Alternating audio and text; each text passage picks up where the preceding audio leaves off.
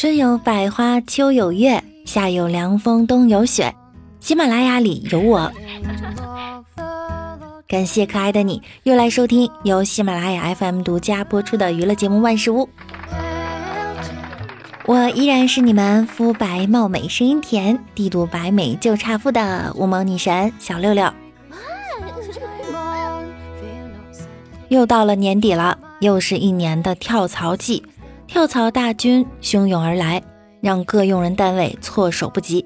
虽然辞职理由千奇百怪，但千言万语汇成一句话：上班不开心，人生无意义。我看了几个朋友的辞职理由，有的说公司附近的外卖都吃腻了，想换个外卖吃；还有的说来公司长肥二十斤，决定回家减肥。加班严重拖延了我孩子到来世界的进度，给这么点钱，你好意思？我们分手吧。老板算命的说咱俩八字不合。六六倒是没有什么奇葩的辞职理由。原来我有一个同事，当时特别喜欢一个大牌明星，那年巡演，他的离职理由是：我那么爱他。现在存钱了，希望能跟完巡演中国的所有城市，然后我们老大还批准了。我还有一个朋友，之前在万达市场部工作，他的辞职理由是因内部员工无法参加商场的抽奖和满赠活动，特提出辞职。如果现在我要辞职的话，我要说。我有点消化不良。作为一个段子手，每天编段子实在太累了。你们有想过段子的感受吗？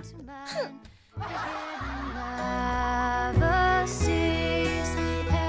这么多奇葩的辞职理由啊，有你曾经用过的吗？其实六六觉得呢，任何一份工作都有让人不如意的地方。如果有值得让你努力拼搏的理由，那还是要为了理想努力一下啦。以前六六在公司上班的时候，早上九点上班，每天七点就要坐上公交车，忍受着北京拥堵的交通。六六告诉大家一个窍门：如果你想在挤公交的时候高峰期有座位坐，那么请你叫醒一个睡得特别香的人，告诉他到站了，他一定会飞奔下车，还会不断的感谢你。别问我为什么知道，我也不知道我怎么就下车了。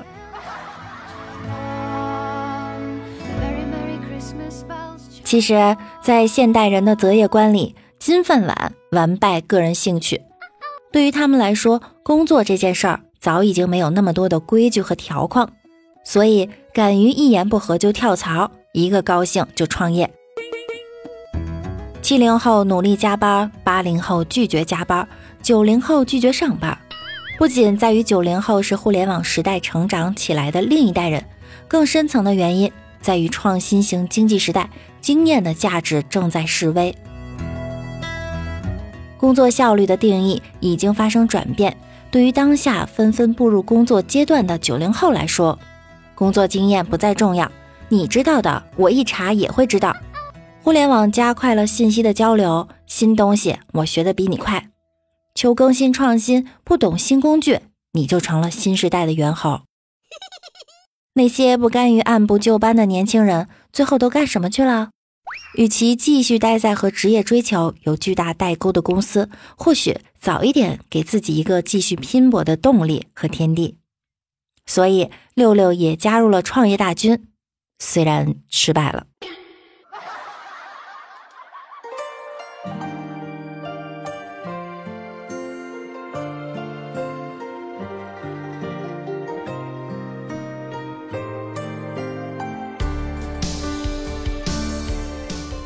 中国最成功的男人恐怕就是小头爸爸了。他拥有全职太太一个，宝贝儿子一枚，二层别墅一栋，还不怎么需要上班，每天都只要陪儿子抽风就可以了。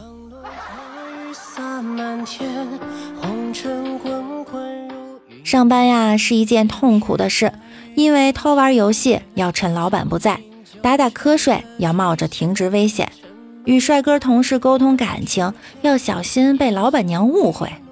哎，老板，看我如此劳累，何时给我加点薪水啊？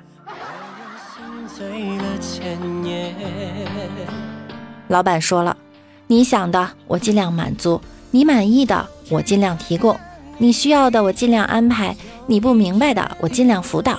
但是想涨工资，还是再考虑考虑吧。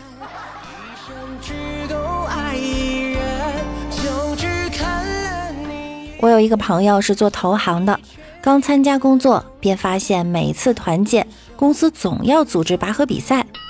后来他考上了保健代表人资格，就跳槽了到另一家公司，发现团建依然是拔河比赛，他就问领导：“为什么在投行大家都要玩拔河比赛呢？”领导回答：“干投行的最主要的能力就是扯。”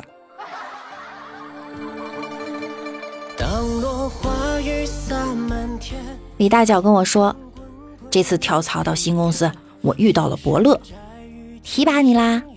没有，那为什么？那伯乐说：“我相了这么多年马，还是第一次碰到驴混进来。”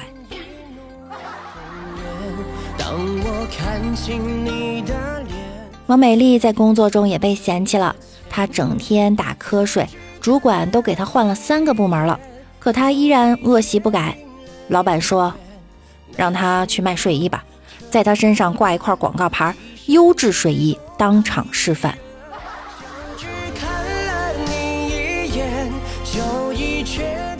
在工作上，如果你已经习惯或者厌倦了现在的岗位，就不妨用创新的心态去做些创造性的东西。之前有人抱怨工作压力大要离职，我就说你就当做明天要离职，然后放开手做现在的工作看看，也不要怕得罪领导。反正你都要辞职了，结果他果然很高效的做完了工作，但还是得罪了领导，被开除了。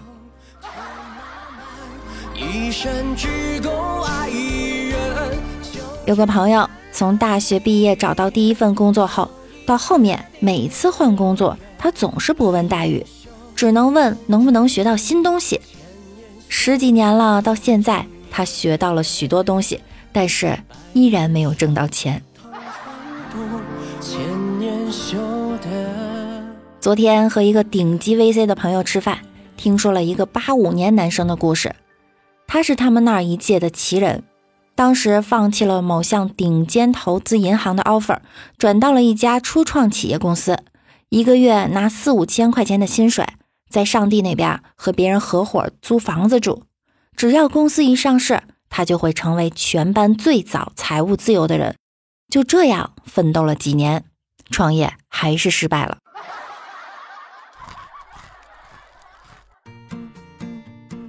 后来，这个小伙子没有气馁，再接再厉，四处借钱，又创办了一家公司。可是时机不好，做了好长一段时间，依然没有做到行业前三，烧钱又烧得厉害，员工工资都发不出来。实在是没有办法了，只能把自己控股的百分之八十股权作价近八千万，转让给了老爸在 A 股的上市公司。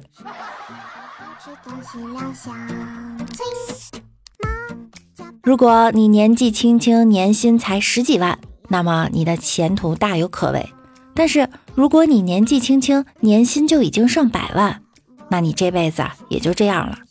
如果你年纪轻轻，年薪就过千万，说明你有个有钱的老爸。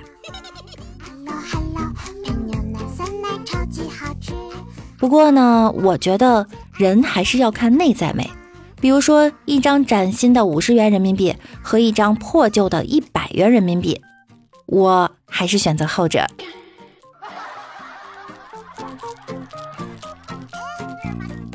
银行现在确实不行了。我有个银行的朋友啊，前几年很是风光，现在业务开展不起来了，特别是今年做到现在，一个项目也没有做成，很是灰心丧气。现在他就跟赋闲了一样，整天无所事事，每个月只能领到两万块钱的基本工资。为了表示我对资本市场的信心，我打算现在就去。几站路外的银行贷款几百万投资股市。现在唯一的问题是，上哪凑坐公交的钱呢？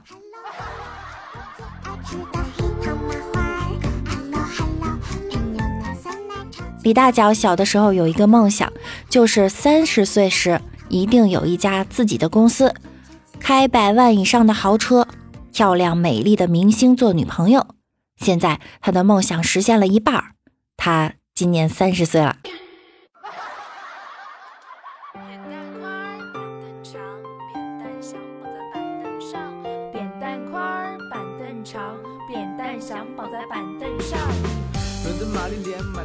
李大脚换工作了，老板给他配了台车，怕他上班的时候烦躁呢，还特意给他装了一个低音炮。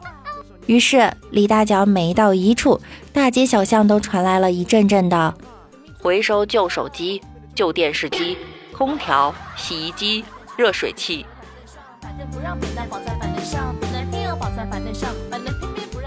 吉吉师傅准备跳槽，在网上看到一家公司待遇挺好，有房补。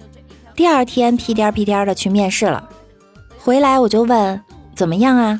他说坑，说好有房补，但是每个月只补三十块钱。为什么呀？公司说的房补是房市补贴，三十块钱是用来买 T T 的。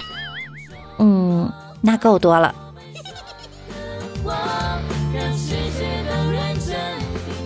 曾经有一次加薪的机会放在我面前。我没有珍惜，等到我失去的时候才猴急猴急。人世间最痛苦的事儿莫过于此。如果老板能够再给我一个再来一次的机会，我会对老板说三个字：爱死你。如果非要给涨工资一个生理周期，我希望是一个月一次。好聪明的中国人，好优美的中国话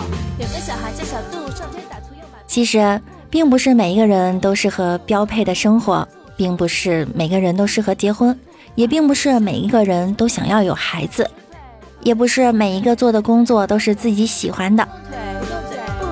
他们有可能就不喜欢有稳定的生活，也不想买车买房，他就想让他这一辈子去体验这个大千世界各个角落。生活是彩色的。其实，真正高端的玩家都是自定义设置。他遵从自己内心的选择，明白自己是一个什么样的人，然后选择自己乐在其中的生活方式。而这件事情，从做决定到我最终把自己活成的这个样子，都和别人无关。一流的人生不是标配的人生，而是自定义设置。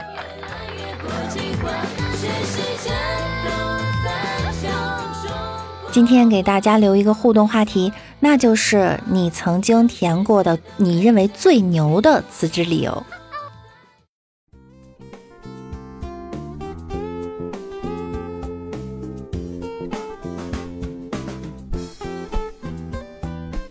喜欢我声音的小耳朵，一定要点击万事屋的订阅以及关注我。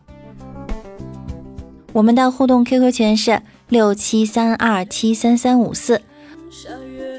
欢迎大家来分享生活中的囧事儿和趣事儿。